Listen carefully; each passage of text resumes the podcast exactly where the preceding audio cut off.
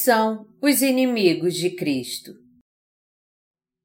1 João 2, de 18 a 29 Filhinhos, já é a última hora, e como vistes que vem o anticristo, também agora muitos anticristos têm surgido, pelo que conhecemos que é a última hora. Eles saíram de nosso meio, entretanto, não eram dos nossos, porque se tivessem sido dos nossos, teriam permanecido conosco. Todavia, eles se foram para que ficasse manifesto que nenhum deles é dos nossos. E vós possuís unção que vem do Santo e todos têm desconhecimento. Não vos escrevi porque não saibais a verdade, antes porque a sabeis e porque mentira alguma jamais procede da verdade. Quem é o mentiroso, senão aquele que nega que Jesus é o Cristo? Este é o Anticristo, o que nega o Pai e o Filho. Todo aquele que nega o Filho, esse não tem o Pai. Aquele que confessa o Filho tem igualmente o Pai. Permaneça em vós o que ouvistes desde o princípio. Se em vós permanecer o que desde o princípio ouvistes, também permanecerei vós no Filho e no Pai. E esta é a promessa que Ele mesmo nos fez, a vida eterna. Isto que vos acabo de escrever é acerca dos que vos procuram enganar. Quanto a vós outros, a unção que dele recebestes permanece em vós e não tendes necessidade de que alguém vos ensine. Mas como a sua unção vos ensina a respeito de todas as coisas, e é verdadeira e não é falsa, permanecei nele, como também ela vos ensinou. Filhinhos, agora, pois, permanecei nele, para que quando ele se manifestar, tenhamos confiança e dele não nos afastemos, envergonhados na sua vinda. Se sabeis que ele é justo, reconhecei também que todo aquele que pratica justiça é nascido dele. O apóstolo João disse: Quem é mentiroso, senão aquele que nega que Jesus é o Cristo? Este é o anticristo, o que nega o Pai e o Filho. 1 João 2, 22. Isso é o mesmo que dizer Aquele que nega que Jesus é o Cristo é o próprio Anticristo que nega o Pai e o Filho. Jesus é o Rei dos Reis, o Criador de todo o universo, e ele nos fez de modo especial e nos salvou de todos os nossos pecados. Para fazer isso, ele veio a essa terra na semelhança de um corpo pecador, foi batizado, morreu na cruz e ressuscitou dentre os mortos. Por isso, aquele que nega essa salvação é aquele que não crê que Jesus é Deus, nosso Senhor e nosso Salvador. E tal pessoa é o próprio inimigo de Cristo. Jesus é o Rei dos Reis e o Criador de todo o universo, o profeta e o sumo sacerdote celestial. Aquele que não crê nessa verdade é inimigo de Deus. O apóstolo João disse que essas pessoas deixaram a Igreja de Deus. 1 João 2,19 afirma: Eles saíram de nosso meio, entretanto, não eram dos nossos, porque se tivessem sido dos nossos, teriam permanecido conosco. Todavia, eles se foram para que ficasse manifesto que nenhum deles é dos nossos. Nos dias de João, havia pessoas que uma vez confessaram crer, mas formaram um grupo e saíram da Igreja de Deus. João disse que eles foram manifestados ao fazer aquilo, que nenhum deles fazia parte do povo de Deus. Eles eram mentirosos e inimigos de Deus, porque eles não creram que Jesus era o Cristo. Jesus é o Senhor de toda a criação, o profeta, o sumo sacerdote e o Salvador que nos livrou de todos os pecados através do Evangelho da Água e do Espírito. Aqueles que não creram nessa verdade deixaram os santos naqueles dias. Ele disse que eles continuariam com os santos se eles tivessem realmente crido na verdade. Aqueles que receberam a remissão de pecados adoram estar com os santos, mesmo que eles sejam deficientes. Estar juntos não os deixa cansados. Se alguém se sentir cansado estando junto, isso significa que ele não ama a Deus e que está buscando a própria concupiscência da sua carne, não se unindo com o povo de Deus. O povo de Deus também se sente cansado quando eles estão com aqueles que buscam seus próprios desejos carnais, fora dos planos de Deus. Como é agradável quando nós compartilhamos um só pensamento. Nós comemos juntos, conversamos juntos e expressamos publicamente nossas alegrias, rancores, mágoas e satisfações. Onde mais podemos encontrar um relacionamento bom e feliz como este no mundo secular? Porque temos um só pensamento, nós, os nascidos de novo, nos sentimos bem e felizes quando estamos juntos. Nós podemos falar livremente contra as pessoas que estão contra Deus e confortamos uns aos outros, entendendo as deficiências de cada um quando nós nos desapontamos com nossas próprias deficiências. Contudo, é tão difícil para os nascidos de novo estar com aqueles que não creem, porque eles são os seus inimigos que tentam destruí-los.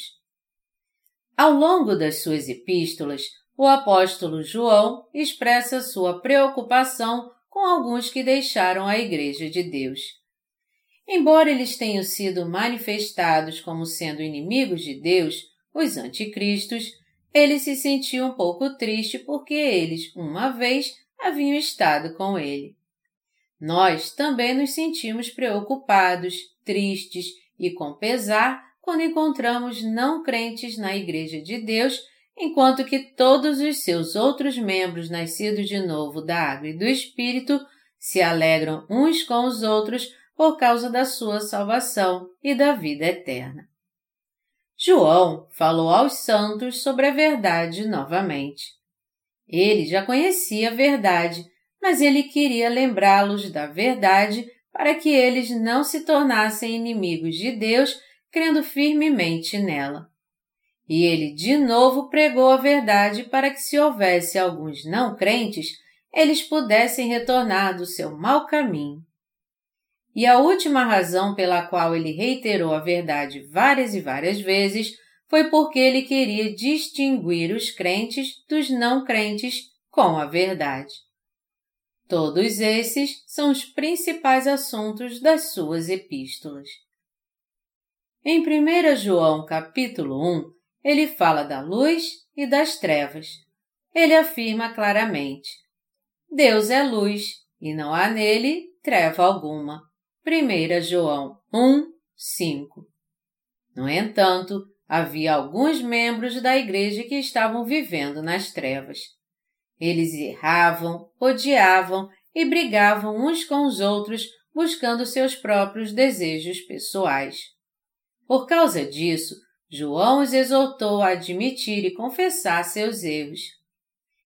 Ele disse que era um grande mal para eles não confessar seus erros diante de Deus e dos seus irmãos crentes. Do capítulo 2 ao 4, João fala sobre o amor. O que é o verdadeiro amor e por que nós temos que amar uns aos outros. Então, ele fala dos não crentes, dos anticristos e dos inimigos de Deus numa perspectiva do amor.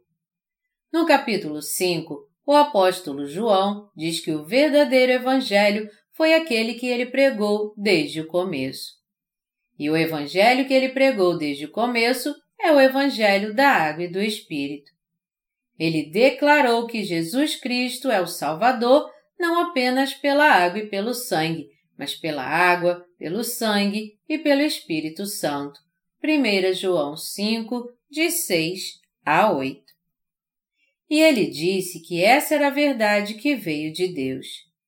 Resumindo, ele disse que os verdadeiros crentes devem amar uns aos outros e confessar seus erros, e que eles devem passar a conhecer o amor de Deus ao fazer isso.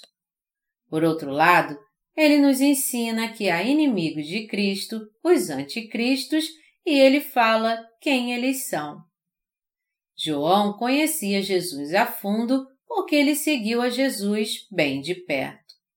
Foi por isso que, desde os primeiros dias da Igreja, o Evangelho de João adquiriu o símbolo de uma águia entre as quatro criaturas vistas por Ezequiel em sua visão.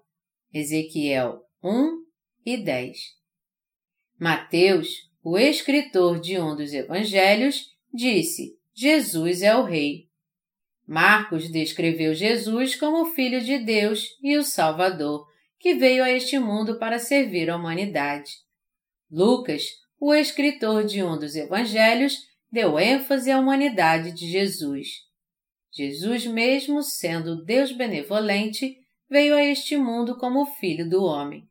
Ele iluminou todos os seres humanos se compadecendo das suas fraquezas.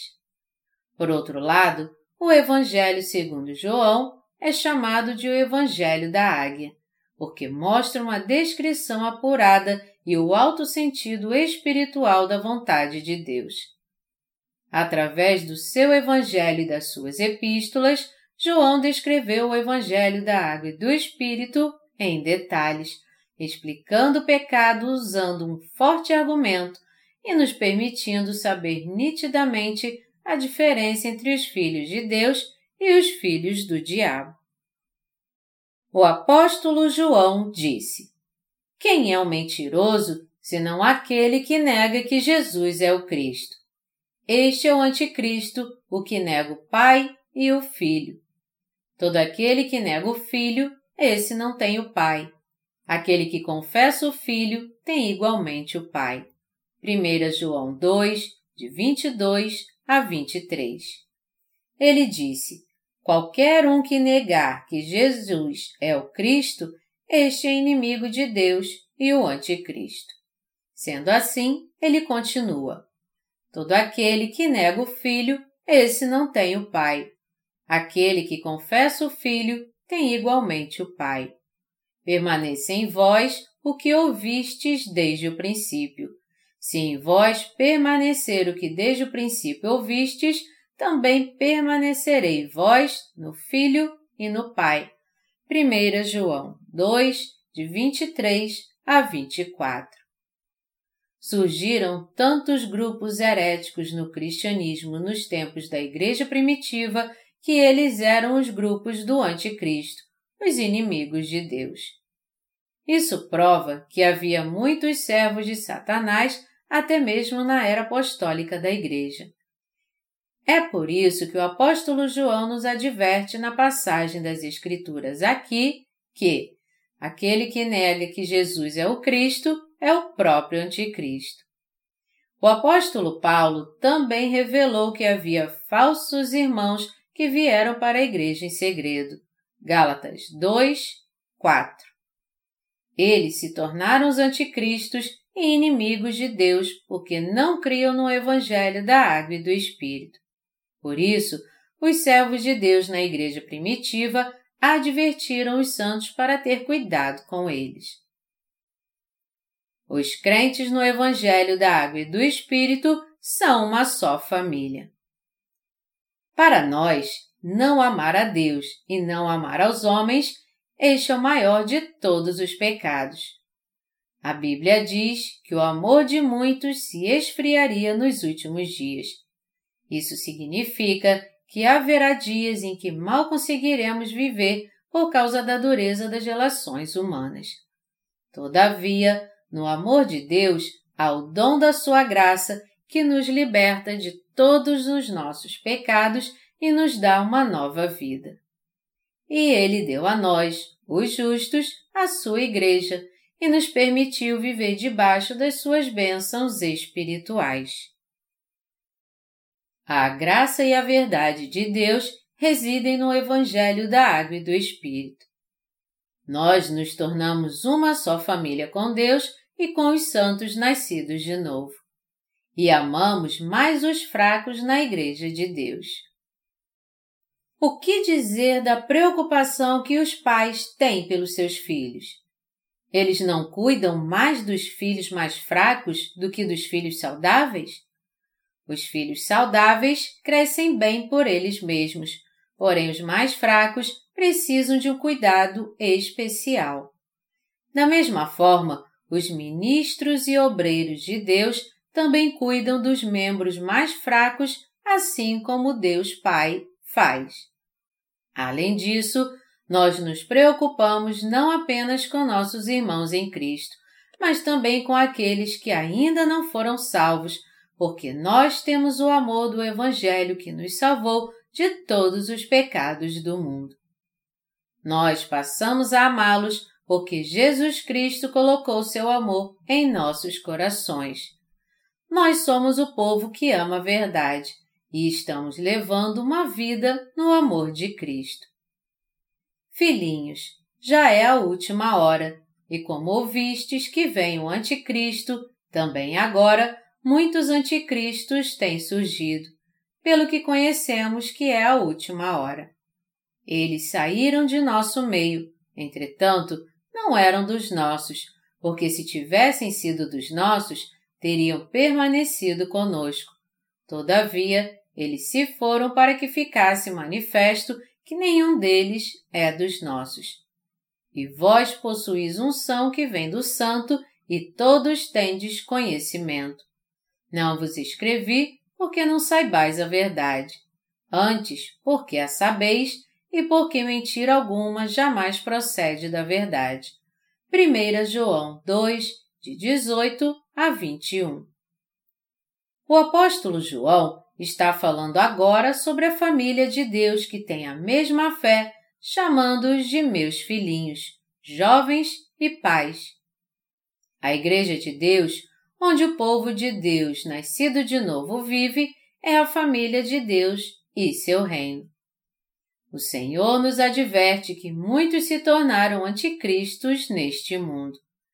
Eles eram os inimigos de Cristo e não criam que Jesus era o Filho de Deus. O apóstolo João nos mostrou que eles não pertenciam à verdade e eles acabaram deixando a Igreja de Deus porque não criam que Jesus era o Filho de Deus. Eles deixaram a Igreja de Deus porque não tinham fé no Evangelho da Água e do Espírito e, por isso, desde o começo, não eram de Deus. Nós não podemos conviver com pessoas que não têm a mesma fé que a nossa.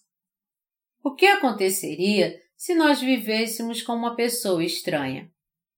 nós poderíamos confiar nela incondicionalmente? Ficaríamos preocupados até confiarmos realmente nela. Da mesma forma, nós não podemos amar os inimigos de Deus que se colocam contra o amor de Cristo. Mesmo que o Senhor tenha nos dito para amarmos os nossos inimigos, esse não é o caso aqui. Anticristos são inimigos até mesmo para nós, os santos. Eles perseguem e desprezam os crentes no Evangelho da Água e do Espírito. Nós, os santos, desejamos realmente que eles permaneçam no amor de Deus e vivam junto conosco tendo a mesma fé. Porém, até que eles se voltem para o amor de Deus e creiam no Evangelho da Água e do Espírito, que é a verdade da salvação, eles não passam de inimigos de Deus e nossos. É por isso que temos que rejeitá-los. Aqueles que receberam o amor de Deus são a família que devemos amar. Nós temos que ter na mente que somos uma família no Evangelho da Água e do Espírito. Quem são os inimigos de Cristo? Jesus Cristo salvou todos os crentes de todos os seus pecados ao ser batizado e derramando seu sangue na cruz. Esse é o amor de Cristo. Porém, existem os seus inimigos que ousam rejeitar seu amor incondicional. Eles são as pessoas que não creem no Evangelho da Água e do Espírito e são os inimigos dos crentes em Jesus Cristo. Por esse motivo, nós temos que saber que não é só o diabo que é o anticristo. Entre os cristãos, todos aqueles que rejeitam o perfeito amor de Cristo e se colocam contra ele são os inimigos de Jesus Cristo. Sendo assim, 1 João 2,18 afirma: Filhinhos, já é a última hora, e como ouvistes que vem o Anticristo, também agora muitos anticristos têm surgido, pelo que conhecemos que é a última hora. Aqui, o Anticristo significa os inimigos de Jesus Cristo. Isso não se refere ao Anticristo de Apocalipse 13, mas se refere a todos aqueles que não creem que Jesus é o Filho de Deus e que não aceitam o Evangelho da Água e do Espírito. Parece que havia um grupo de pessoas que deixou a Igreja de Deus porque não cria que Jesus Cristo era o Filho de Deus. Isso pode ser deduzido de 1 João 2,19, que declara: Eles saíram de nosso meio Entretanto, não eram dos nossos, porque se tivessem sido dos nossos, teriam permanecido conosco. Todavia, eles se foram para que ficasse manifesto que nenhum deles é dos nossos. Um bando de não crentes, por assim dizer, deixou a igreja onde o apóstolo João pregava o Evangelho e ele chamou de anticristos. Ele disse que se eles tivessem a mesma fé que a nossa, eles teriam continuado conosco. Mas eles foram embora porque havia de ser manifestado que nenhum deles era dos nossos e que nenhum deles tinha a mesma fé. O apóstolo Paulo também continuou falando sobre os anticristos, isto é, os inimigos de Jesus Cristo. Essas pessoas existem até hoje. Que necessidade haveria deles deixarem a Igreja de Deus se eles tivessem a mesma fé do apóstolo João? Se fosse assim, eles não precisariam deixar a Igreja de Deus. Mas isso aconteceu para que fosse manifestado que eles não compartilhavam da mesma fé que João. Nos dias atuais, as pessoas que creem no Evangelho da Água e do Espírito não precisam deixar a Igreja de Deus.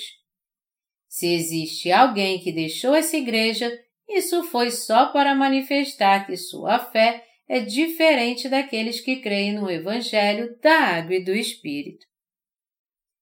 Aqueles que mentem para Deus são aqueles que não creem na verdade. 1 João 2, 22 afirma: quem é o mentiroso, senão aquele que nega que Jesus é o Cristo? Este é o Anticristo, o que nega o Pai e o Filho. Quem nega que Jesus é o Cristo? Aquele que não sabe quem Jesus Cristo é. O que as palavras Jesus Cristo significam? Antes de tudo, Cristo significa ungido. No Antigo Testamento, os reis, sacerdotes e profetas eram ungidos. Sendo assim, isso significa que Jesus é o Salvador que tem essas três funções. Jesus é Deus, o Rei dos Reis e o Senhor dos Exércitos. Ele é o Salvador e o sumo sacerdote celestial que apagou todos os nossos pecados com seu batismo e com seu sangue na cruz. Ele é o profeta que nos ensinou toda a sua vontade, desde o princípio até o fim. Ele foi fiel a todas essas funções. Assim, nós passamos a saber quem são os anticristos. Eles são aqueles que não acreditam que Jesus é o Filho de Deus, que está a cargo dessas três funções, a de rei, de sumo sacerdote celestial e de profeta. Esses não crentes que negam o Pai e o Filho são os inimigos de Jesus Cristo. Para cumprir a vontade de Deus Pai, Jesus teve que aceitar calado toda a humilhação, os insultos e a falta de respeito das outras pessoas. Foi assim que ele nos deu seu infinito amor. Os verdadeiros cristãos são aqueles que creem em Deus e nas obras que Jesus realizou e compartilham da mesma fé no amor da sua salvação através do Evangelho da Água e do Espírito. Mas o diabo e seus filhos não somente se afastam do amor de Cristo, mas tentam rejeitá-lo e insultá-lo. Aqueles que negam a Deus e rejeitam que Jesus é o Salvador são os inimigos de Cristo. E as pessoas que seguem esses falsos mestres, que ainda não nasceram de novo, são os próprios anticristos. Elas se tornaram os inimigos de Jesus Cristo porque não acreditam que Jesus é o Salvador, o Rei dos Reis, o Alfa e o Ômega e o doador abundante de amor, vida, salvação, sabedoria, graça e de todas as bênçãos. A passagem das Escrituras diz aqui que os anticristos são aqueles que não creem no Evangelho da Água e do Espírito. Tem em sua mente que eles são os inimigos de Deus e os adversários dos verdadeiros cristãos. O fato deles não ficarem conosco mostra que eles realmente não acreditam em Jesus e são, portanto, seus inimigos. Os inimigos de Jesus Cristo são aqueles que não creem no Evangelho da Água e do Espírito em seus corações. As pessoas neste mundo estão fadadas a se tornar inimigos de Jesus Cristo se elas não o aceitarem como seu verdadeiro Senhor através do Evangelho da Água e do Espírito. A Bíblia declara: Ai de vós, quando todos vos louvarem, porque assim procederam seus pais com os falsos profetas. Lucas 6, 26. Se as pessoas do mundo elogiarem você, você acabará se tornando o inimigo do Senhor. As pessoas deste mundo nos odeiam porque cremos no seu amor e seguimos a verdade. É natural que eles fiquem elogiando aqueles que não creem no Evangelho da Água e do Espírito. Por isso, Deus é bem claro ao dizer para esses não crentes: Vocês são os meus próprios inimigos.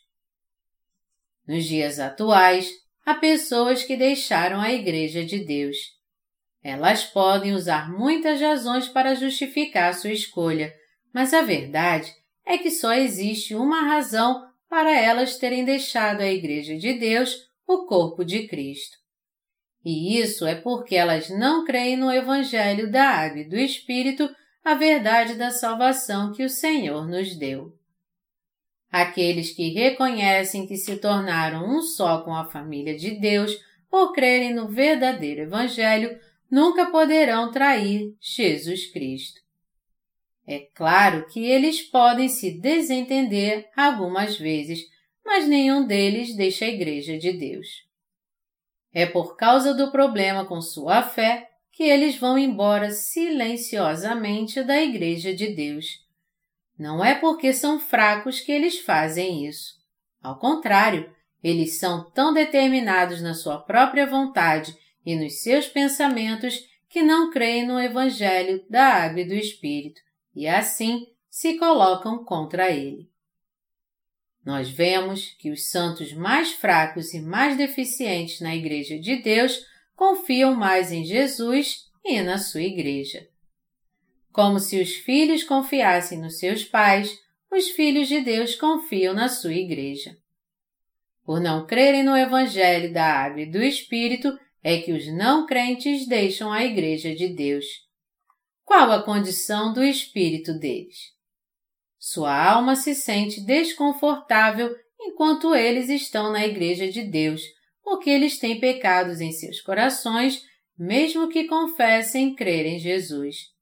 Por isso, eles chegam à conclusão de que esse não é o lugar para eu ficar nem é a minha casa. Essas pessoas não são a minha família. Minha fé é bem diferente da fé daqueles que creem no Evangelho da Água e do Espírito. Eu prefiro ir para um lugar onde as pessoas aceitem a minha fé. É muito difícil continuar mais aqui. É assim que eles vão para o mundo, deixando a Igreja do Senhor e não submetendo seus pensamentos à Sua palavra.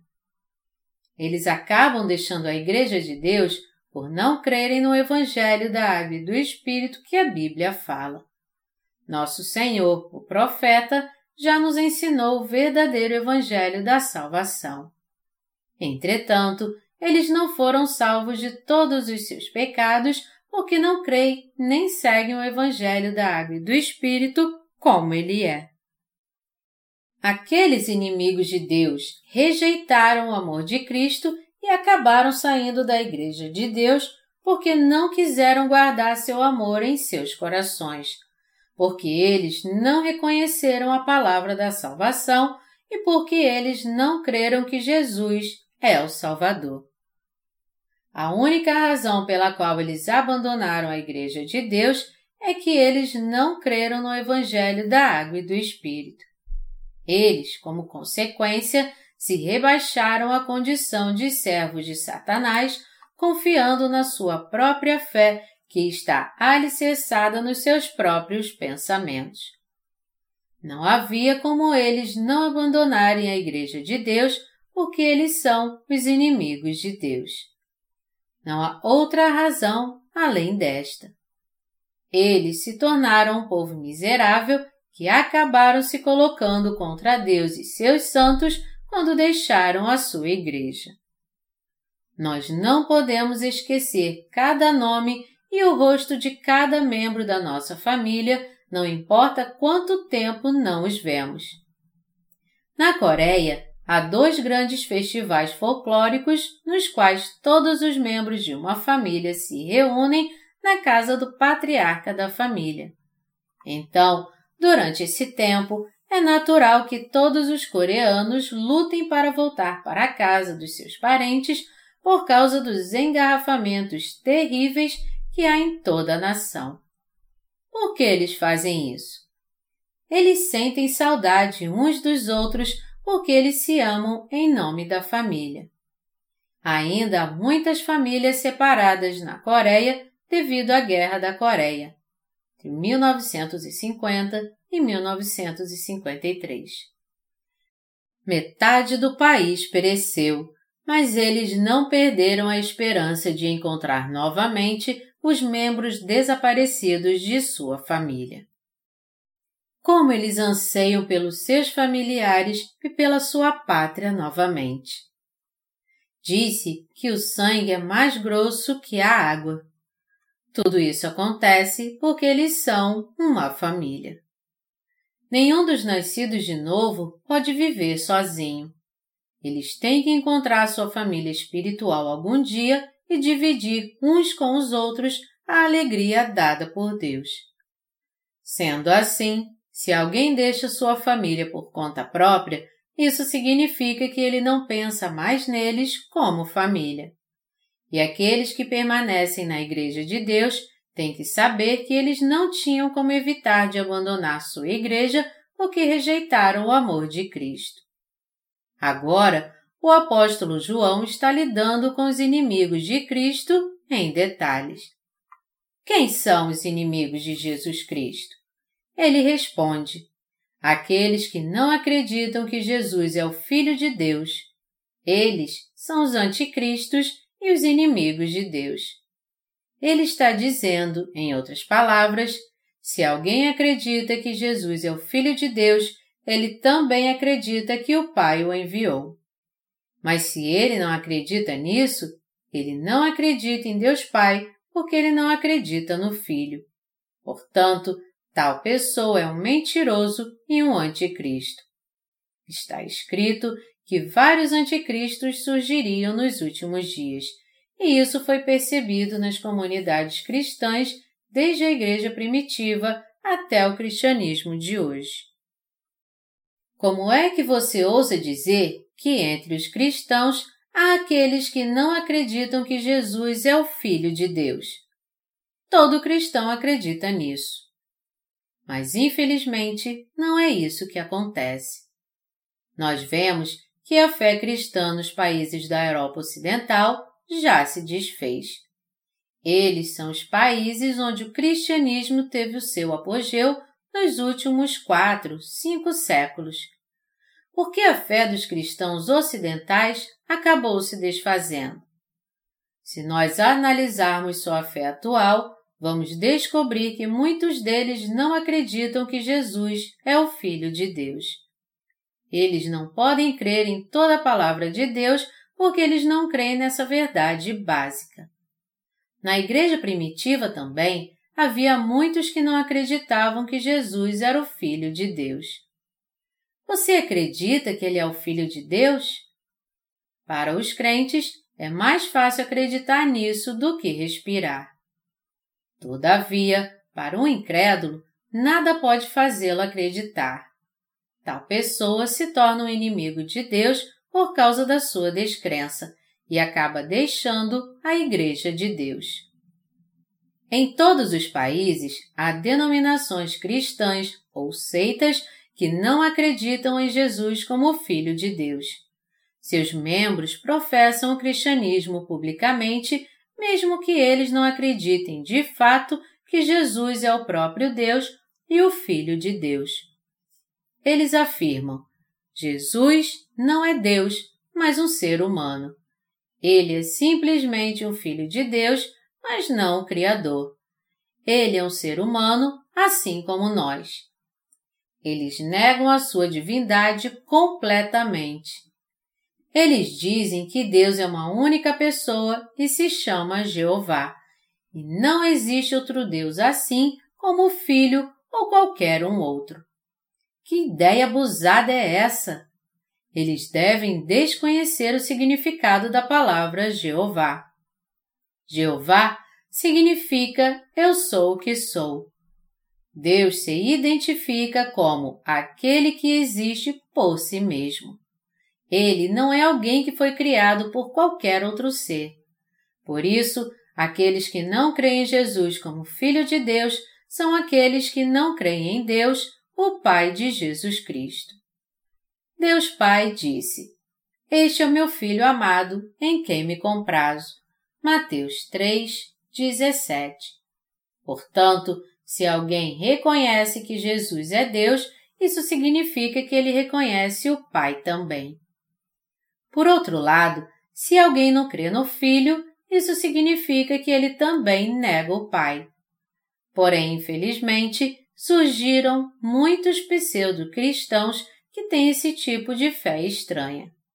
Por esse motivo, o apóstolo João começou a explicar quem eram os anticristos detalhadamente.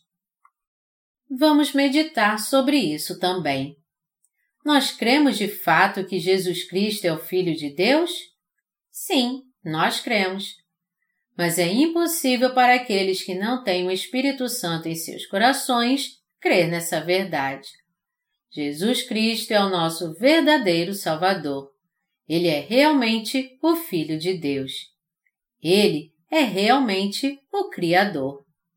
Todavia, eles não podem crer em Jesus como a Bíblia diz porque as Escrituras dizem: E se alguém não tem o Espírito de Cristo, esse tal não é dele. Romanos 8, 9. Eles têm que reconhecer com seus lábios que Jesus é o Filho de Deus e eles não poderão crer na verdade em seus corações enquanto não reconhecerem como seu Senhor que apagou todos os seus pecados pela água, pelo sangue e pelo Espírito. A maioria dos cristãos, embora confesse muito bem a Jesus com seus lábios, é realmente cética em relação à verdade que Jesus morreu na cruz e ressuscitou, quando tenta crer na verdade dessa forma em seu coração. Por que é tão difícil para eles acreditar? Porque eles ainda não receberam a remissão dos seus pecados por crerem no Evangelho da Água e do Espírito. Quando nós cremos que Jesus nos salvou de todos os nossos pecados ao receber seu batismo, morrendo na cruz e ressuscitando em três dias, nós podemos crer facilmente que estamos mortos com Jesus e ressurgiremos com Ele, porque passamos todos os nossos pecados a Ele pela fé. Contudo, aqueles que não creem no Evangelho da Água e do Espírito não podem crer realmente que morreram e ressurgirão quando eles tentam aplicar essa verdade a si mesmos. Quanto mais eles tentam crer nisso com sua própria vontade, mais céticos eles se tornam.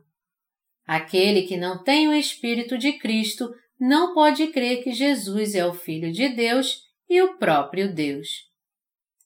Na época da Igreja primitiva, os judeus não acreditavam que Jesus era o Filho de Deus. Eles só achavam-no uma pessoa muito respeitável. A maioria dos israelitas ainda pensa assim hoje em dia.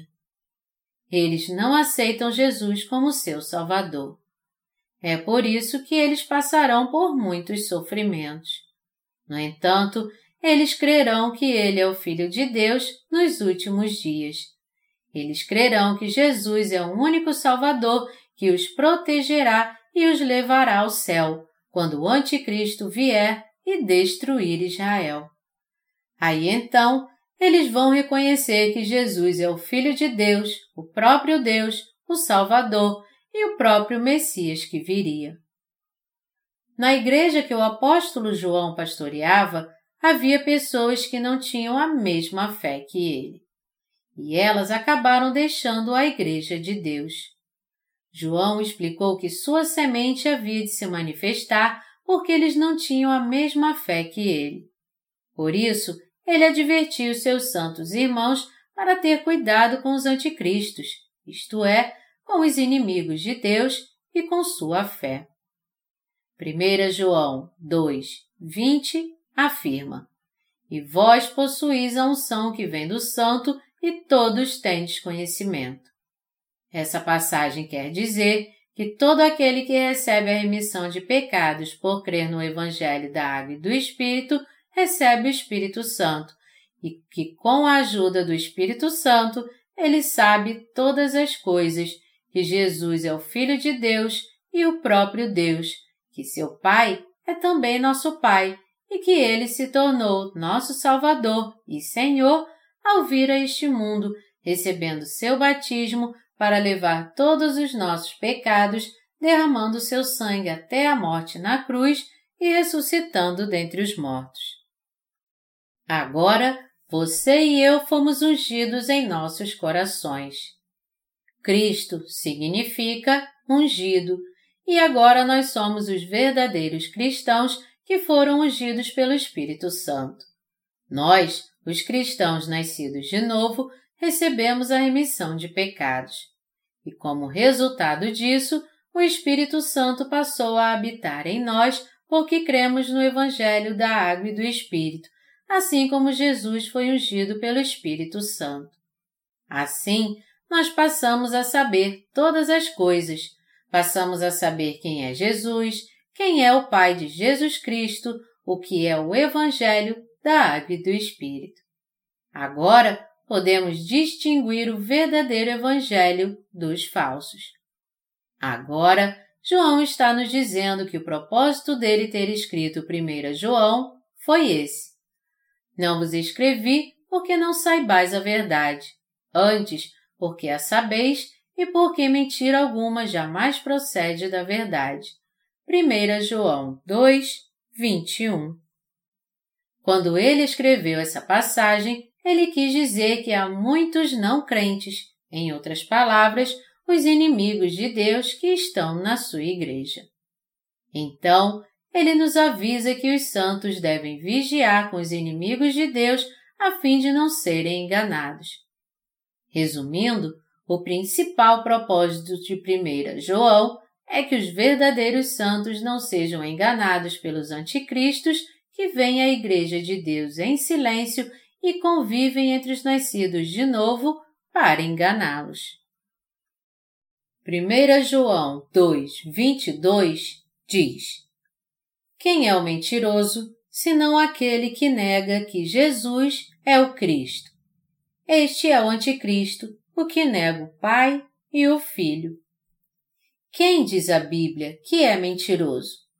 Ela diz que mentiroso é aquele que nega o Pai e o Filho. Aquele que nega que Jesus é o Cristo é o próprio Anticristo e mentiroso.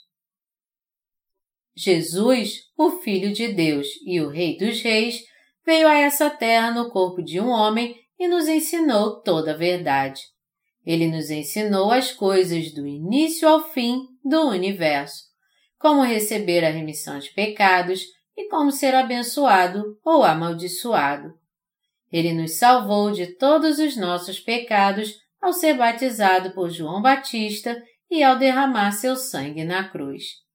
Sendo assim, aqueles que negam que Jesus Cristo se tornou nosso verdadeiro Salvador ao ser batizado e a derramar seu sangue, são os verdadeiros anticristos.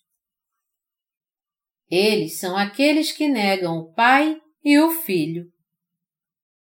O Senhor disse: Porque Deus amou ao mundo de tal maneira que deu seu Filho unigênito para que todo o que nele crê não pereça, mas tenha vida eterna. João 3, 16.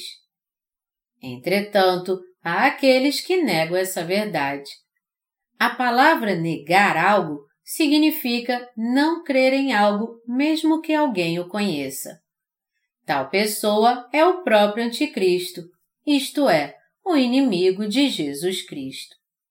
Nós temos que crer em Jesus Cristo. Não devemos nos colocar contra ele nem nos tornarmos seus inimigos. Você às vezes pode se tornar inimigo de um amigo seu ou de algum membro da sua família. Porém, uma vez que você se torna o inimigo de Jesus Cristo, você receberá dele então a condenação eterna. Não haverá nenhuma maneira de mudar o seu destino e evitar que isso aconteça com você, e somente desgraças e maldições esperam por você na sua vida atual e na sua vida futura. É por isso que nós não devemos nos tornar inimigos de Jesus Cristo, porque ele veio como o Rei, o Profeta e o Sumo Sacerdote, porque ele nos salvou através do Evangelho, da Água e do Espírito. Qualquer um que não crê nisso não pode evitar de se tornar seu inimigo.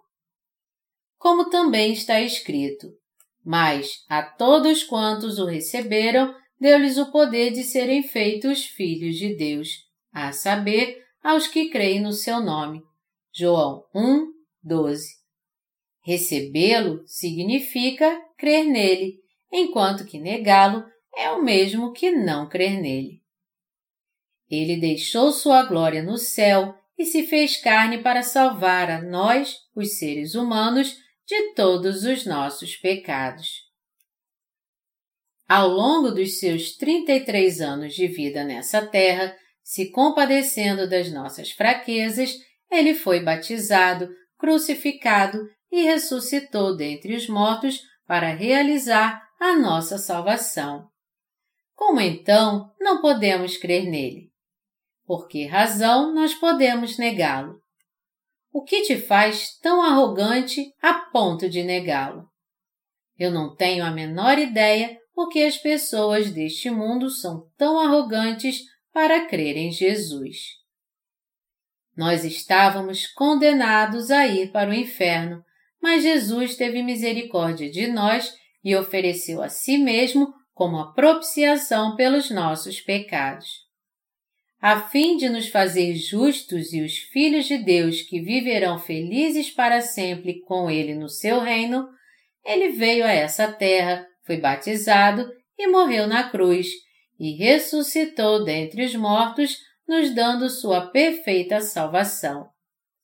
Como então nós podemos não crer nele? Você pode até então não crer nele se você é um grande e poderoso a ponto de entrar no céu por si mesmo, mas se você não é, eu espero que você creia nele. Essa é a única maneira de você não se tornar seu inimigo. 1 João 2, 23 diz: Todo aquele que nega o filho, esse não tem o pai. Aquele que confessa o filho, tem igualmente o pai. Se você crê e não nega que Jesus é o Filho de Deus e que ele nos salvou de todos os nossos pecados ao levar todos eles com seu batismo, com sua morte e com sua ressurreição dos mortos, então o Pai de Jesus se tornou seu Pai também. Está escrito: aquele que confessa o Filho tem igualmente o Pai. Sendo assim, você e eu precisamos primeiro reconhecer o Filho. Você reconhece que o Filho de Deus é o nosso verdadeiro Salvador? Você crê que ele nos salvou ao apagar todos os nossos pecados por meio da água, do sangue e do Espírito Santo? Sim. Se você não crer nisso, você é então um inimigo de Deus e um anticristo. Entre os teólogos cristãos hoje em dia, há muitos que defendem que Jesus não é Deus e que crer nele não é a única maneira de entrar no céu. Eles insistem que cada religião tem o seu próprio caminho para a salvação. Nós os chamamos de religiosos pluralistas do cristianismo. O deão de um famoso seminário teológico na Coreia uma vez afirmou que Jesus não havia realmente ressuscitado. Isso quer dizer que ele não é o Filho de Deus e nem o próprio Deus. Falando com toda franqueza, Tais pessoas são aqueles que não creem nele. Eles pensam que Jesus foi simplesmente um revolucionário. De fato, há muitos teólogos que pensam em Jesus como um respeitável revolucionário ou um honrado filósofo. Eles são aqueles que publicamente negam a Jesus. Por essa razão, o apóstolo João diz nas Escrituras aqui: nós realmente conhecemos a verdade. Se há algumas pessoas que não creem no Filho de Deus, elas são os próprios anticristos e os inimigos de Deus que também negam o Pai. Eles fazem questão de mostrar que nenhum deles é como nós. Porque nós conhecemos a verdade, podemos tirar boas lições de tais atitudes e não podemos ser enganados a ponto de compartilhar nossa fé com eles. Nós temos que saber que nós também nos tornaremos anticristos se não crermos em Jesus como Filho de Deus. O apóstolo João declarou mais adiante: Porque todo que é nascido de Deus vence o mundo, e esta é a vitória que vence o mundo, a nossa fé. Quem é o que o vence o mundo, senão aquele que crê ser Jesus, o Filho de Deus? Este é aquele que veio por meio de água e sangue, Jesus Cristo, não somente com água, mas também com a água e com o sangue. E o Espírito é o que dá testemunho, porque o Espírito é a verdade. 1 João 5, de 4 a 6. Portanto, se você não crê no Evangelho da Água e do Espírito, em outras palavras, você se tornará inimigo de Deus. João disse: Permaneça em vós o que ouvistes desde o princípio. Se em vós permanecer o que desde o princípio ouvistes, também permanecerei vós no Filho e no Pai. 1 João 2, 24. Sendo assim, o que é que ouvimos desde o princípio? Para termos a resposta correta, precisamos examinar primeiro a passagem de 1 João, capítulo 5. 1 João 5, de 4 a 8, diz: Porque todo que é nascido de Deus vence o mundo, e esta é a vitória que vence o mundo, a nossa fé. Quem é o que o vence o mundo, senão aquele que crê ser Jesus, o Filho de Deus? Este é aquele que veio por meio de água e sangue, Jesus Cristo, não somente com água, mas também com a água e com o sangue. e o Espírito é o que dá testemunho, porque o Espírito é a verdade. Pois há três que dão testemunho, no céu, o Pai, a Palavra e o Espírito Santo, e estes três são um. E três são os que testificam na terra: o Espírito, a água e o sangue. E os três são unânimes num só propósito. Está escrito: Quem é o que vence o mundo, senão aquele que crê ser Jesus, o Filho de Deus?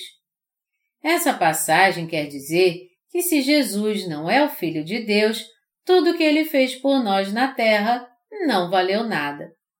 Ele ter sido batizado, crucificado e ressuscitado dos mortos foi algo nulo e não tem nada a ver conosco. Contudo, a verdadeira palavra de Deus diz que ele amou o mundo de tal maneira que deu seu Filho unigênito para nos salvar de todos os nossos pecados. Ele fez com que seu Filho fosse batizado, crucificado e ressuscitasse para pagar os pecados do mundo. Assim, ele nos livrou da destruição e nos deu a vida eterna. Portanto, nós temos que crer que Jesus é o Filho de Deus. Jesus não é Deus Pai. Jesus tem um Pai. Jesus é o Filho de Deus, mas ele é o Criador. Ele é o Deus Criador em sua habilidade e na sua condição. Todavia, ele abandonou seu glorioso prestígio, veio a este mundo no corpo de um homem e nos salvou com a água, o sangue e o Espírito Santo. Este é aquele que veio por meio de água e sangue, Jesus Cristo. Jesus Cristo nos salvou ao vir pela água e pelo sangue. Então, o que quer dizer que ele veio pela água, pelo sangue e pelo Espírito. Quer dizer que Jesus Cristo, Filho de Deus, nasceu neste mundo no corpo de um homem, recebeu o batismo de João Batista para levar todos os pecados do mundo sobre seu corpo e salvou toda a humanidade dos seus pecados ao morrer na cruz. Essa é a salvação que Jesus nos concedeu ao vir pela água e pelo sangue. Amados irmãos em Cristo, como foi que Jesus veio a nós? Ele veio pela água e pelo sangue? Sim, ele veio pela água e pelo sangue. Aleluia! Jesus Cristo é o nosso Salvador. Ele veio a nós pela água, pelo sangue e pelo Espírito. Por isso a Bíblia diz: Este é aquele que veio por meio de água e sangue, Jesus Cristo não somente com água, mas também com a água e com o sangue.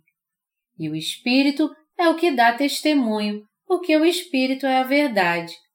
E três são os que testificam na terra: o Espírito, a água e o sangue, e os três são unânimes num só propósito. De quem o Espírito Santo dá testemunho? Ele dá testemunho da verdade que Jesus veio a este mundo pela água e pelo sangue para nos salvar de todos os nossos pecados. Do que a água, o sangue e o Espírito dão testemunho e concordam? Os três dão testemunho da verdade que nós fomos salvos pelo batismo de Jesus e sua morte na cruz. Quando nós temos fé no Evangelho da Água e do Espírito, em outras palavras, quando cremos no Filho de Deus que veio pela água e pelo sangue, nós somos selados com a verdadeira fé em nossos corações pelo Espírito Santo. Deus Pai envia o dom do Espírito Santo àqueles que recebem a remissão de pecados por crer em Jesus, que veio pela água e pelo sangue como seu Salvador. Por isso está escrito: E três são os que testificam na terra, o Espírito, a água e o sangue. Qual é a evidência que dá testemunho da nossa salvação? O que é que nós ouvimos desde o princípio? Eles são o Espírito, a água e o sangue. Quando nós cremos em Jesus que veio pela água e pelo sangue, nós podemos crer nele como Filho de Deus e como nosso perfeito Salvador. Quando cremos que Jesus foi batizado, morreu na cruz e ressuscitou dentre os mortos para nos salvar de todos os nossos pecados, o Espírito Santo, juntamente com Deus Pai, nos permite saber se temos a fé correta em nossos corações. Deus Pai nos dá o dom do Espírito Santo quando nós recebemos a emissão dos nossos pecados pela fé. Essa é a unção do Espírito Santo. Nós somos aqueles que receberam a unção do Espírito Santo e, por isso, nos tornamos filhos de Deus. Permaneça em vós o que ouvistes desde o princípio. Se em vós permanecer o que desde o princípio ouvistes, também permanecerei vós no Filho e no Pai. 1 João 2, 24 O que é que nós ouvimos desde o princípio? Que Jesus Cristo veio pela água, pelo sangue e pelo Espírito Santo. O apóstolo João dá testemunho de que nossa salvação foi cumprida pela água, pelo sangue e pelo Espírito. Este é o Evangelho que o apóstolo João pregou desde o início. O apóstolo Pedro também disse: A qual, figurando o batismo, agora também vos salva, não sendo a remoção da imundícia da carne, mas a indagação de uma boa consciência para com Deus por meio da ressurreição de Jesus Cristo. 1 Pedro 3, 21. Portanto, nós podemos confirmar que o Evangelho original que os apóstolos pregaram desde o início é o Evangelho da Água e do Espírito. É o Evangelho do batismo de Jesus e do seu sangue na cruz. Quando nós cremos nisso, nós passamos a receber o dom do Espírito Santo. Em Atos 2:38, o apóstolo Pedro diz: Arrependei-vos e cada um de vós seja batizado em nome de Jesus Cristo para a remissão dos vossos pecados, e recebereis o dom do Espírito Santo. Os judeus daquela época puderam receber a remissão dos seus pecados, por isso eles receberam o dom do Espírito Santo quando reconheceram suas falhas se arrependeram do seu mau caminho e creram que Jesus, o Filho de Deus, levou todos os seus pecados com o seu batismo e pagou o salário do pecado ao morrer na cruz. O Evangelho da Água e do Espírito é o único e verdadeiro Evangelho que os apóstolos pregaram desde o princípio. Bem-aventurados são aqueles que também creem nesse Evangelho original. Deus Pai nos selou como os verdadeiros crentes no Evangelho da Água e do Espírito com o Espírito Santo e nos protegerá até o dia de entrarmos no reino dos céus. Agora, o apóstolo João está exortando a todos nós com sinceridade. Permaneça em vós o que ouvistes desde o princípio. 1 João 2, 24. Você e eu Devemos permitir que o verdadeiro Evangelho permaneça em nossos corações, o que nós ouvimos desde o princípio. Esse é o único e verdadeiro Evangelho que nunca será nulo ou mudará. Como é que nós sabemos que o Evangelho da Água e do Espírito é o Evangelho original que os apóstolos ouviram desde o início?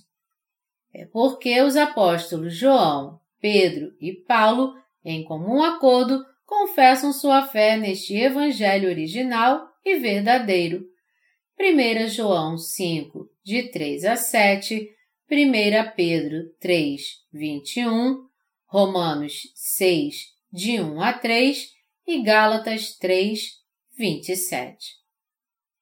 Os apóstolos receberam a emissão de pecados quando ouviram e creram em nenhum outro senão no Evangelho da Água e do Espírito. E nós podemos receber o Espírito Santo também quando tivermos nossos corações purificados por crermos no Evangelho da Água e do Espírito. O Espírito Santo não vem a nós como um sentimento que nos queima por dentro. Ele vem aos corações daqueles que creem no Evangelho da Água e do Espírito. Deus Pai enviou o Espírito Santo aos corações dos crentes e os selou com o Espírito Santo.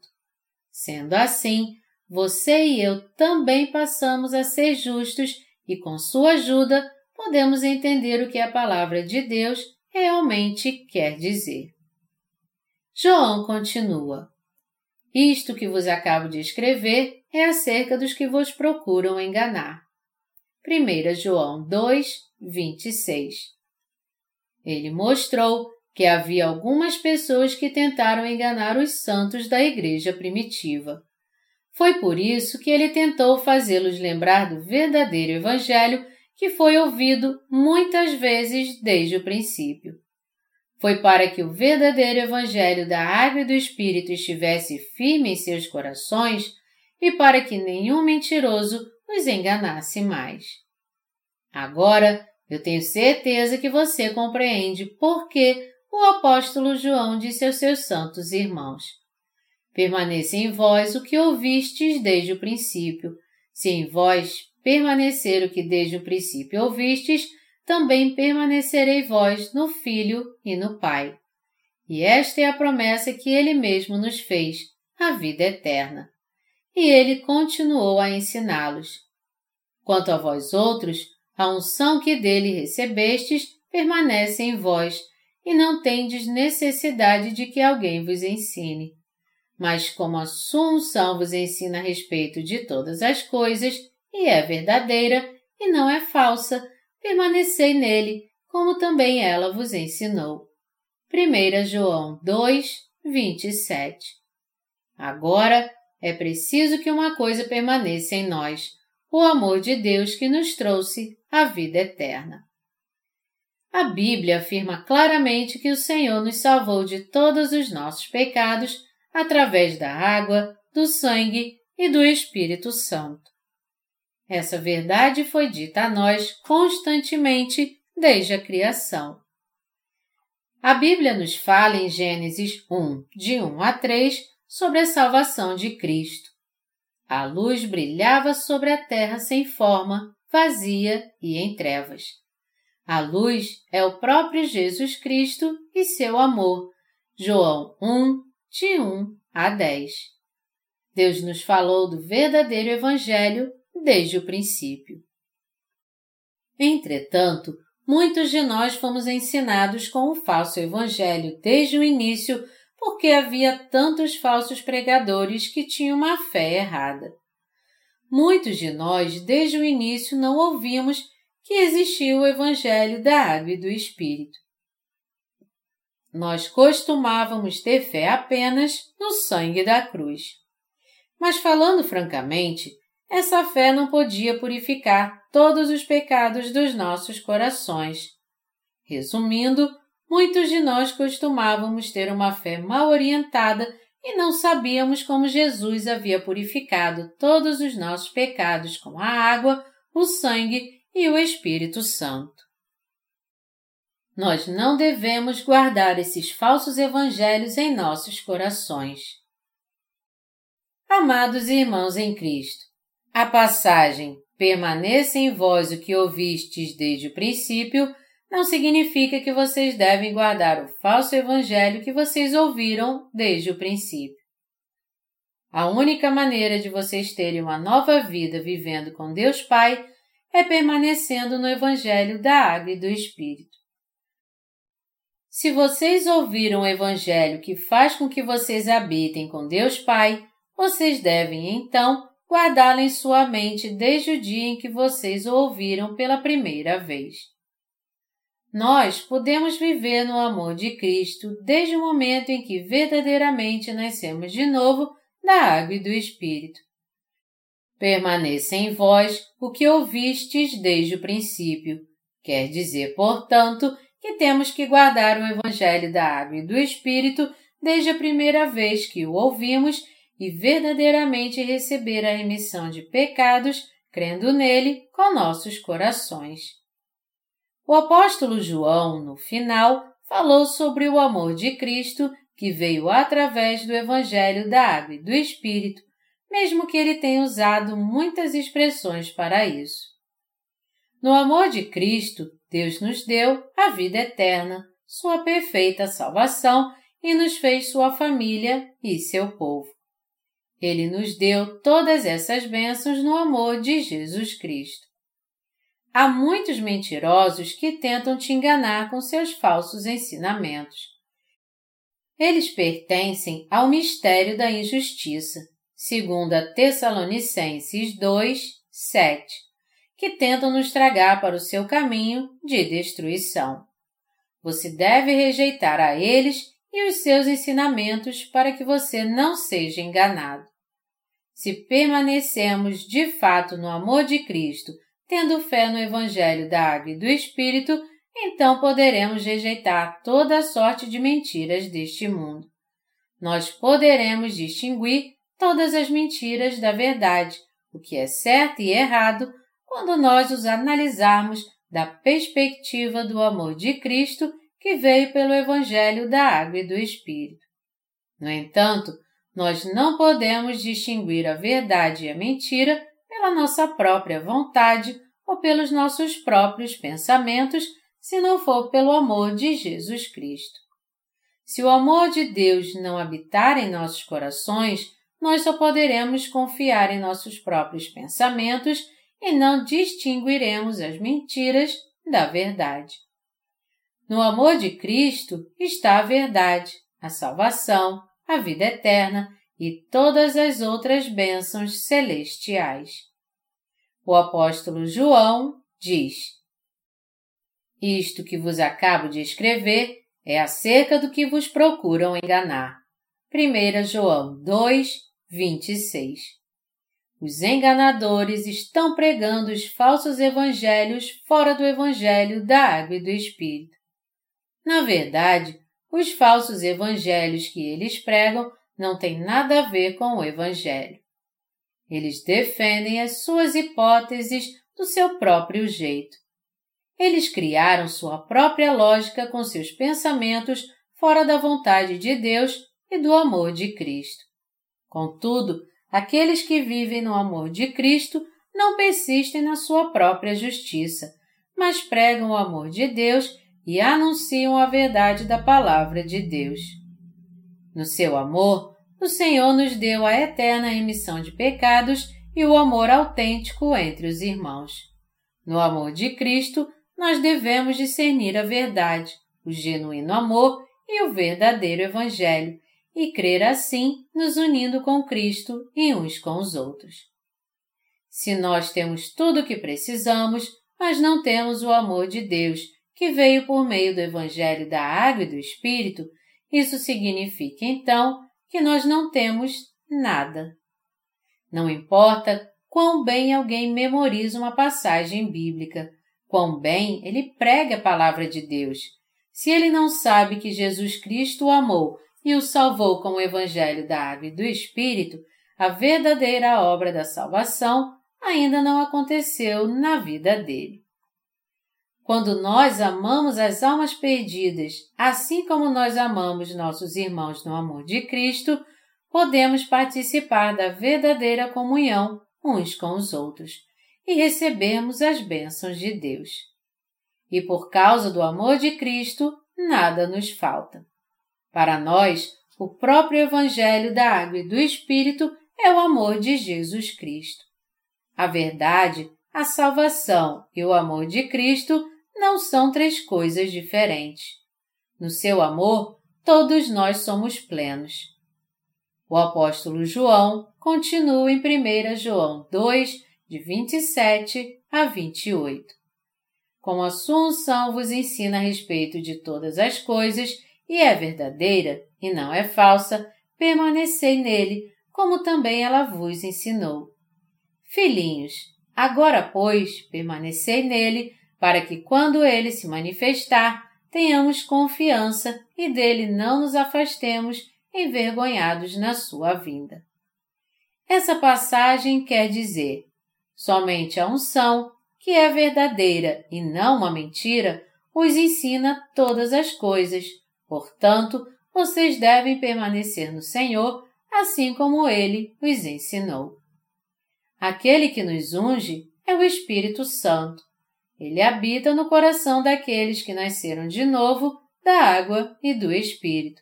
Ele nos guia e nos ensina sobre todas as coisas. Seu ensinamento não é uma mentira, mas é verdadeiro. Por isso, nós temos que permanecer no Senhor como fomos ensinados.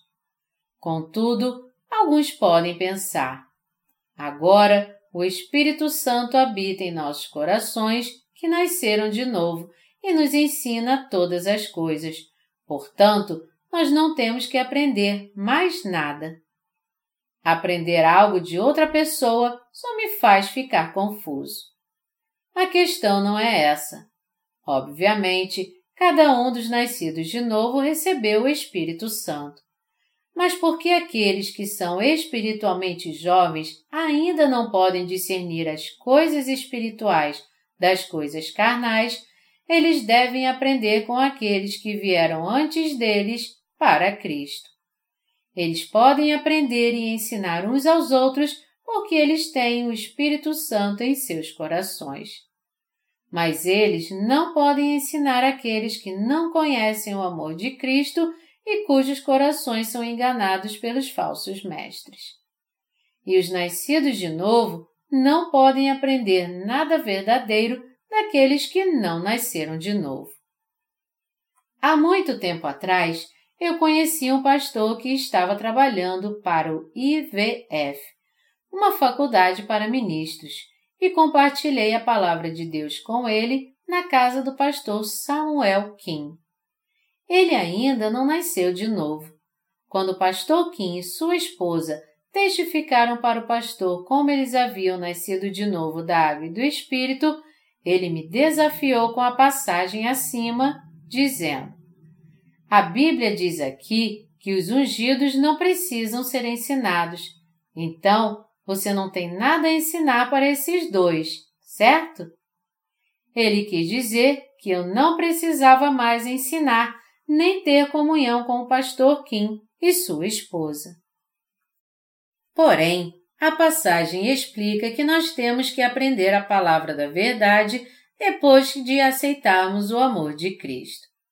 Mas nós não precisamos aprender mais as mentiras.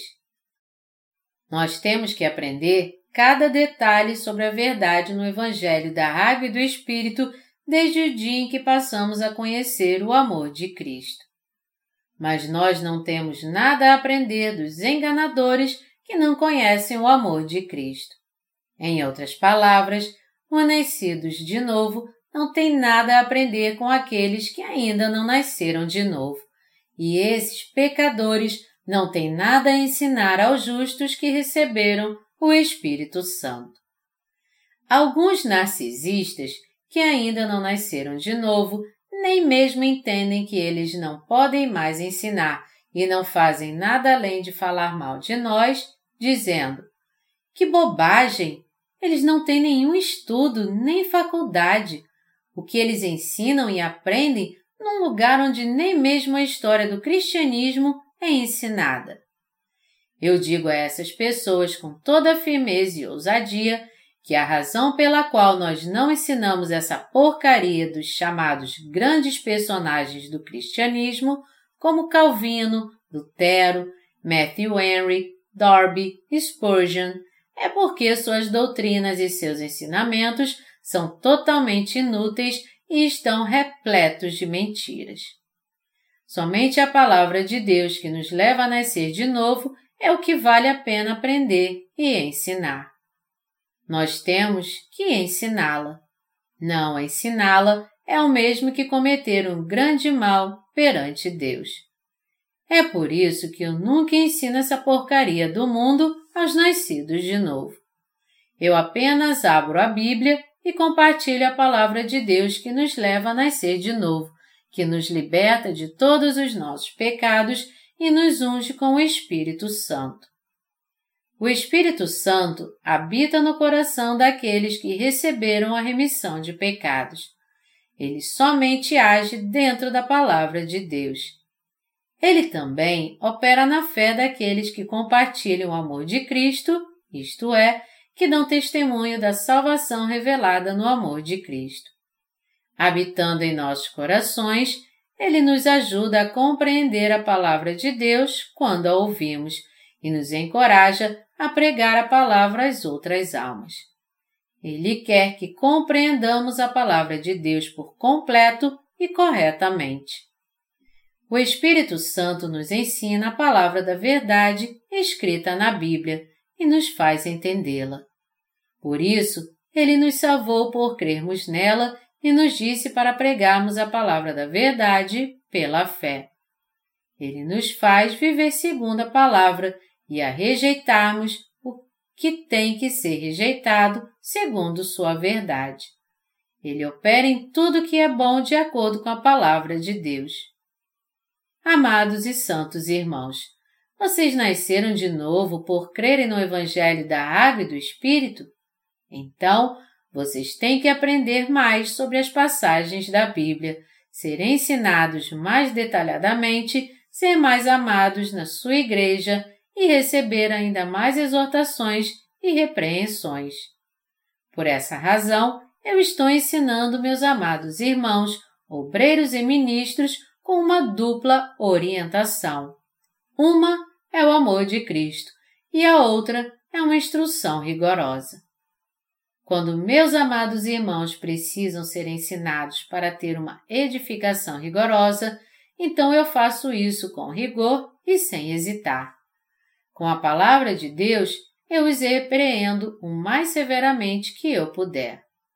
Sempre que eu encontro um crente espiritualmente teimoso em minha igreja, eu o repreendo para que ele seja humilde perante Deus. Não porque eu o odeio, mas apenas para fazê-lo conhecer o amor de Cristo.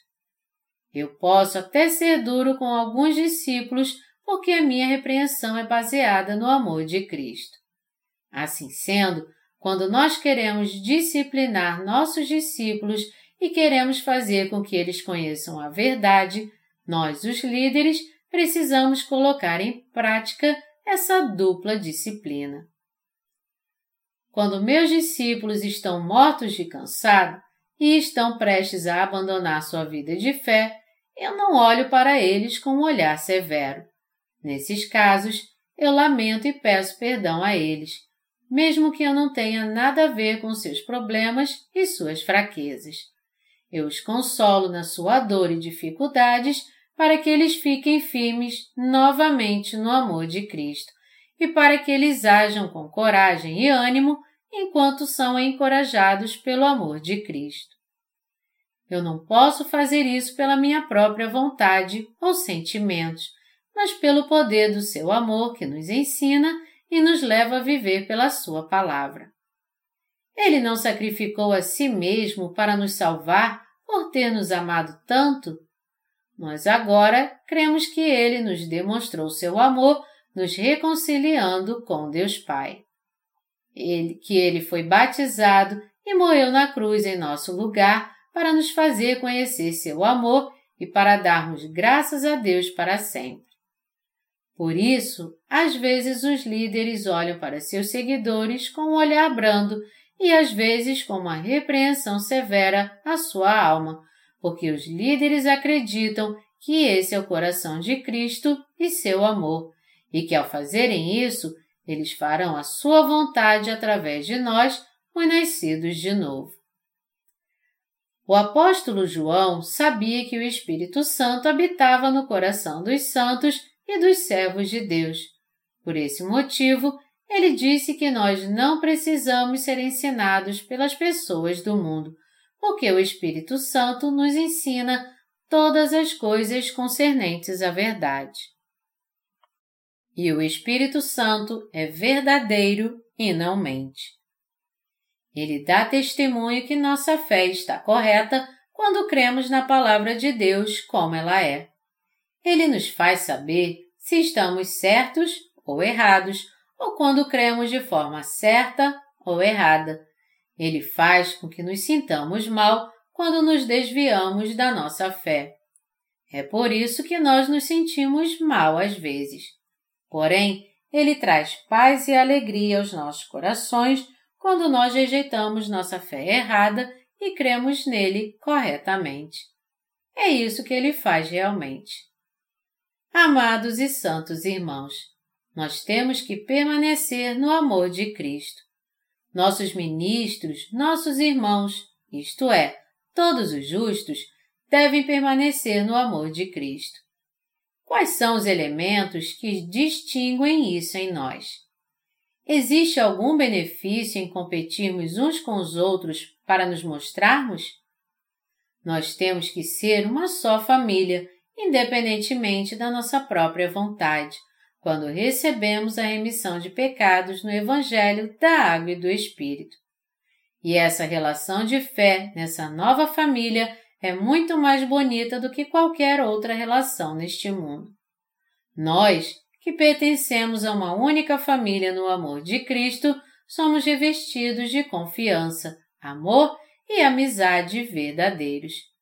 Sem o seu amor, não podemos nos tornar um só. Nós nos tornamos irmãos pelo amor de Cristo. Mas sem o seu amor, não teríamos nada a ver uns com os outros. Nós seríamos totalmente destituídos da sua salvação nós temos que permanecer no amor de Cristo, como João nos disse. Permanecei nele. Essa é a fé autêntica, é a fé que nós devemos guardar, especialmente nestes últimos dias. Nesses últimos tempos, mesmo tendo conhecimento e a tecnologia crescido muito, não há muitos que preguem o Evangelho da Água e do Espírito. Por isso, temos que pregar mais efetivamente usando o conhecimento e a tecnologia para o evangelismo. Agora, todas as pessoas deste mundo têm sede do amor de Cristo. Não existe em lugar nenhum algo como verdadeiro amor. Muitos cristãos que afirmam ter nascido de novo, mas que de fato não nasceram, ferem aqueles que possuem o verdadeiro Evangelho com seus falsos evangelhos. Eu às vezes me irrito com eles, mas decidi ignorá-los daqui para frente. Todos os seus atos malignos vêm das trevas. Eles estão envolvidos pelas trevas porque eles não permanecem no amor de Cristo. Nós sabemos porque eles fazem essas coisas e por isso não precisamos discutir com eles os prós e contras do seu comportamento estranho.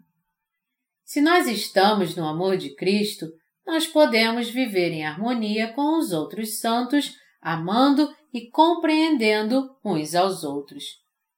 Nós não merecemos viver assim, mas sabemos que uma vida assim é a vida mais abundantemente abençoada neste mundo.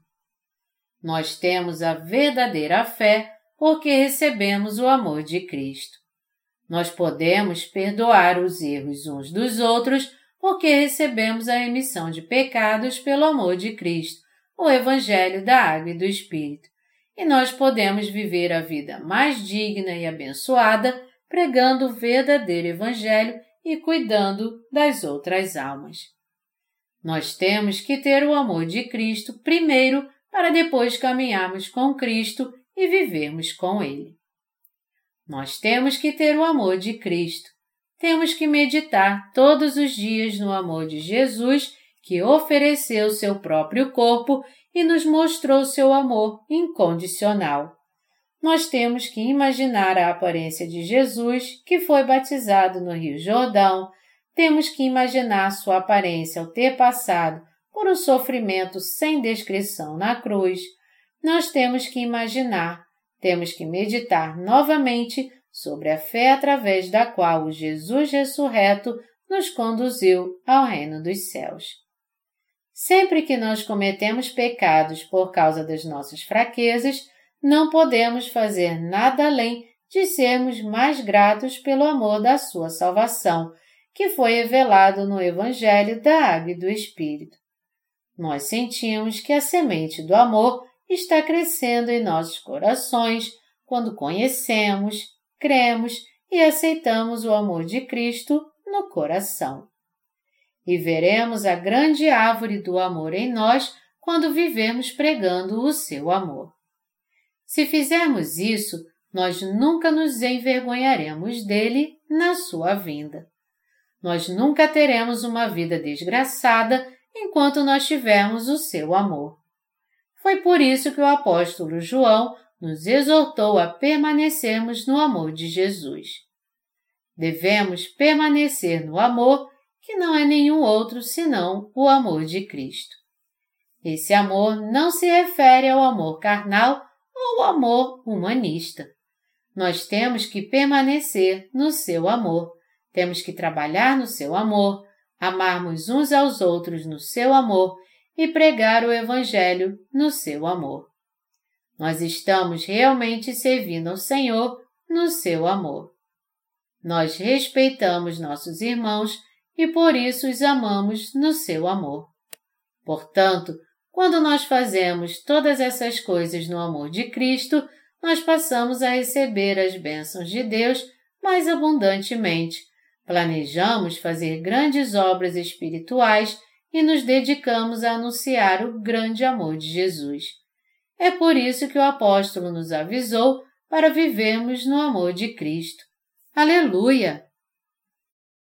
Nos dias de João, algumas pessoas na sua igreja tentaram enganar os nascidos de novo, que criam no Evangelho da Água e do Espírito e permaneciam no Senhor. Nos dias do apóstolo Paulo, também havia alguns que inquietavam os santos e queriam transtornar o Evangelho de Cristo. Gálatas 1, 7. Eles criaram e pregavam um outro evangelho que declarava: Nós temos que fazer orações de arrependimento sempre que pecarmos, sermos purificados com essas orações e dessa forma temos que nos santificar nos livrando da sujeira das nossas vidas imediatamente. O apóstolo João chamou essas pessoas de inimigos de Deus que estavam tentando enganar os santos. Na verdade, suas doutrinas confundiram e destruíram a solidez da nossa fé até hoje.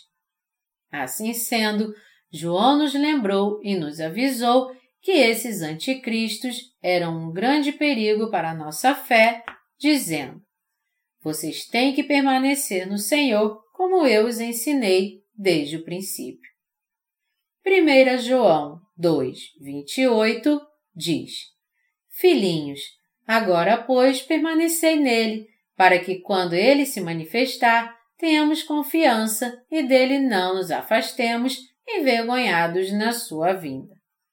João diz que se nós permanecermos no Evangelho da Água e do Espírito, nós teremos uma grande confiança e não seremos envergonhados diante do Senhor quando ele voltar. Por outro lado, aqueles que não permanecem nele acabarão como inimigos de Deus. Todo aquele que crê que Jesus é o Filho de Deus e o Salvador é alguém que já recebeu a perfeita salvação pela fé. Eles são os donos de infindáveis riquezas e da poderosa fé. É claro que às vezes as trevas nos envolvem. Porém, se nós permanecermos no Senhor, as trevas logo se dissiparão dos nossos corações. Nós podemos cometer erros e às vezes repetir os mesmos erros muitas vezes, mas a chave da questão é se permanecemos nele ou não. Está escrito em João 15, 7. Se permanecerdes em mim e as minhas palavras permanecerem em vós, pedireis o que quiserdes e vos será feito. Deus prometeu responder todas as nossas orações se permanecermos em Jesus Cristo e se nós pedirmos Sua ajuda, tendo fé na Sua palavra em nossos corações. Deus tem me respondido até hoje, e se o meu pedido não for para o mau propósito, ele ouvirá as minhas orações continuamente. O que nos faz ter uma fé sem escândalos é permanecer no Evangelho da Água e do Espírito. É o mesmo que, em outras palavras, permanecer em Cristo. Crer no Evangelho da Água e do Espírito é a fé que nos faz permanecer no Senhor, e essa fé é a sabedoria que nos previne de nos tornarmos seus inimigos. Quem são os inimigos de Cristo? Eles são nenhum outros senão as pessoas que não reconhecem Jesus como seu verdadeiro Salvador, que Ele é o Filho de Deus, que foi batizado para levar os nossos pecados, morreu na cruz e ressuscitou dentre os mortos para nos dar sua perfeita salvação. Eles são aqueles que não receberam. Nós não podemos negá-lo. Devemos aceitar Jesus Cristo juntamente com o Evangelho da Água e do Espírito, a Palavra de Deus. Que mérito há em você que te faz tão arrogante e o leva a rejeitar o seu perfeito amor? Você é esperto demais para reconhecer esse verdadeiro Evangelho de uma vez? Você se acha tão inteligente a ponto de poder ter todas as respostas para todas as perguntas? Você acha que pode se encontrar com Deus apenas no campo do seu entendimento? Nós temos que aceitar a palavra da verdade de Deus como ela é. Se ele diz que criou o universo, o único caminho mais sábio que podemos seguir é aceitar a verdade, dizendo: Sim, tu criaste. Amém. Ninguém sabe tudo no universo. Um famoso cientista disse uma vez: Nós temos que ser humildes diante do Criador. Os seres humanos agora estão muito orgulhosos do seu conhecimento e tecnologia, e muitos deles pensam que os seres humanos conquistarão todo o universo. No entanto, lembrem-se dessa verdade. Todo o conhecimento do universo que nós acumulamos até hoje é menor do que um grão de poeira da Terra quando nós comparamos o universo com esse planeta. Os médicos dizem: É claro, eu faço cirurgia, mas eu não sou o verdadeiro cirurgião da vida do paciente. Aquele que nos concede a vida e a morte é Deus. Por isso, um pequeno número de médicos não cristãos são conhecidos por orar antes de fazer alguma cirurgia em pacientes fatais. Deus, por favor, ajude esse paciente a viver novamente. Até mesmo um ateu faz a mesma oração quando está na mesa de cirurgia. Por favor, Deus, livra-me da morte. Eu crerei em ti daqui em diante, se tu fizeres assim. Nós, as criaturas, sempre buscamos o Criador que existe desde o princípio. O próprio Jesus Cristo é o Criador. E ele diz que ele nos visitou e nos purificou de todos os nossos pecados. Que motivo há para você negar o seu amor então? Nós não devemos nos colocar contra Deus, fingindo diante dele que somos espertos. Ao invés disso, devemos crer na Sua palavra e admitir nossas deficiências. Você sabe quantos servos de Deus tiveram que morrer pela Bíblia para que você pudesse ter uma hoje? Jesus disse: Eu vos enviei para ceifar o que não semeastes, outros trabalharam e vós entrastes no seu trabalho. João 4, 38. Agora nós estamos colhendo os frutos do trabalho deles. Acima de tudo, Jesus Cristo trabalhou ao extremo pela nossa salvação. Nós recebemos a salvação que ele cumpriu completamente. Nós estamos recebendo a vida eterna somente porque cremos no Evangelho da Água e do Espírito que ele realizou por si mesmo. Todo aquele que assim crê recebe a vida eterna. Você crê? Existe alguém que tem vergonha de si mesmo diante de Deus por causa dos seus pecados e a essa altura é incapaz de se colocar na sua presença? Eu não me vergonho diante dele. Não por causa da minha arrogância, mas apenas porque eu agora permaneço no Senhor. Eu não me envergonho da minha fé por ele, porque ele levou todos os pecados do mundo, inclusive os meus, ao ser batizado, morrendo na cruz e ressuscitando dentre os mortos para completar nossa salvação. De qualquer forma, eu não me envergonho de ter recebido a emissão dos meus pecados pela fé. Eu não sei como ele irá recompensar você e a mim. Alguns de vocês podem ser mais recompensados do que eu. Entretanto, no que se refere ao assunto salvação, eu não me envergonharei da minha fé na sua vinda. Eu não me envergonho da minha fé, porque eu agora permaneço no Senhor, porque eu creio que Ele apagou todos os meus pecados com o Evangelho da água e do Espírito, e porque eu o recebi em meu coração. Aqueles que têm uma fé assim não têm motivos para se sentir envergonhados. Por essa razão, o apóstolo João diz: Se sabeis que ele é justo, reconhecei também que todo aquele que pratica justiça é nascido dele. 1 João 2, 29. Essa passagem quer dizer: Você passa a praticar as obras de justiça se você sabe e crê que Jesus Cristo apagou todos os pecados do mundo ao realizar sua obra de justiça. Você passa a reconhecer essa sua justiça e que toda justiça pertence a Ele. Quando Jesus foi batizado por João Batista, ele lhe disse: Deixa por agora, porque assim nos convém cumprir toda a justiça. Mateus 3, 15. Jesus veio a essa terra em semelhança da carne do pecado por causa dos nossos pecados. Romanos 8, 3. E ele levou todos os nossos pecados ao ser batizado por João Batista. Ele demonstrou o seu amor não apenas de boca para fora, mas ele de fato foi batizado para cumprir toda a justiça de Deus com seu corpo.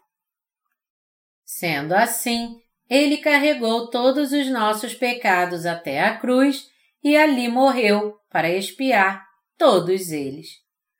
Quando estava à beira da sua morte, ele bradou: Está consumado. João 19, 30. Ressuscitando dos mortos depois para ser o Salvador da humanidade. Assim, ele cumpriu toda a justiça e tornou justos todos os crentes. Se você realmente crê que Jesus salvou você e a mim de todos os nossos pecados, segundo a vontade de Deus Pai, você então se tornou uma pessoa justa e pode praticar a justiça. Basicamente, os nascidos de novo anseiam por servir ao Evangelho de Deus. Mesmo que seus atos sejam insuficientes, eles se alegram de viver na justiça pela fé. Por isso, o apóstolo João nos faz entender que nós, que tentamos viver pela justiça pregando o Evangelho, somos os servos de Deus e o seu povo. Ele está nos dizendo isso a fim de que não nos tornemos inimigos de Jesus. Você pratica a justiça de Deus? Você nasceu em Cristo? Nós nascemos uma vez dos nossos pais, mas nós nascemos de novo como justos por crermos em Jesus Cristo. Nós nascemos de novo como pessoas sem pecado, como o povo de Deus que não se vergonha de si mesmo. Você já foi à Índia alguma vez? Eu nunca fui à Índia, mas eu já vi aquela terra e o seu povo.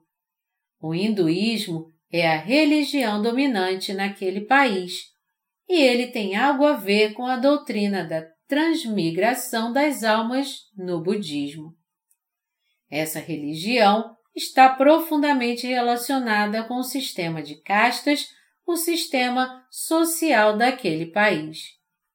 As pessoas no hinduísmo acreditam que podem nascer numa família que pertence a uma classe social mais alta na sua vida futura se eles tiverem uma vida virtuosa agora. Os hindus acreditam que eles nascerão de novo numa classe mais baixa como um animal, ou até mesmo uma cobra, se eles não viverem virtualmente nessa vida. Resumindo, sua vida futura depende completamente da sua vida no presente. Todavia, eles também acreditam que existe uma maneira deles escaparem desse círculo vicioso de metamorfose. É só cremar o corpo. Você já deve ter visto na televisão eles cremando os corpos às margens do rio Ganges. Eles acreditam que as almas dos mortos nascerão de novo numa condição social melhor fazendo isso. Que ideia mais idiota é essa? Como eles são tolos de acreditar nisso?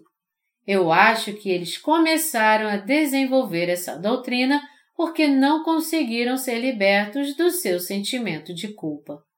Porém, nós recebemos as bênçãos de Deus que realmente nos libertou de todos os nossos pecados. Agora nos tornamos os justos que podem praticar a justiça e viver uma vida justa. E nós sabemos que tudo isso vem do poder de Jesus Cristo. Como está escrito nas Escrituras, que a árvore é conhecida pelos seus frutos, todo aquele que vive uma vida justa, isto é, todo aquele que vive para o Evangelho, é um santo nascido de novo que vive uma nova vida. Você se acha tão bom a ponto de poder servir bem ao Senhor? Você só é capaz de viver uma vida justa crendo na verdade como ela é e em tudo que o Senhor realizou por nós. Nós somos salvos pela fé e fazemos as boas obras porque o Senhor realmente nos livrou de todos os nossos pecados e nos fez seus filhos. E nós nos tornamos seus obreiros que fazem a boa obra de salvar as outras almas servem a Igreja de Deus como seus membros e lidam bem com as tarefas fundamentais na sua Igreja. Mesmo que sejamos diferentes uns dos outros, nos nossos dons e funções, nós servimos ao mesmo Evangelho de maneiras e posições diferentes. Nos dias de João, havia algumas pessoas que deixaram a Igreja de Deus por causa da sua falta de fé. Por isso, ele falou repetidamente do Evangelho da Água e do Espírito. Ele continua com o mesmo tema nos capítulos 3 e 4 e finalmente chega a uma conclusão no capítulo 5. Neste momento, você e eu estamos servindo ao Evangelho na Igreja de Deus. Por crermos nele, é que nós fazemos isso. Nós temos que lembrar que somos capazes de servi-lo porque nós nascemos dele. Eu creio nisso. De agora em diante, não devemos conhecer a Cristo segundo a carne, segundo Coríntios 5:16. Nós devemos conhecê-lo em espírito e em verdade. E nós devemos continuar sendo fiéis a ele para que possamos agradá-lo.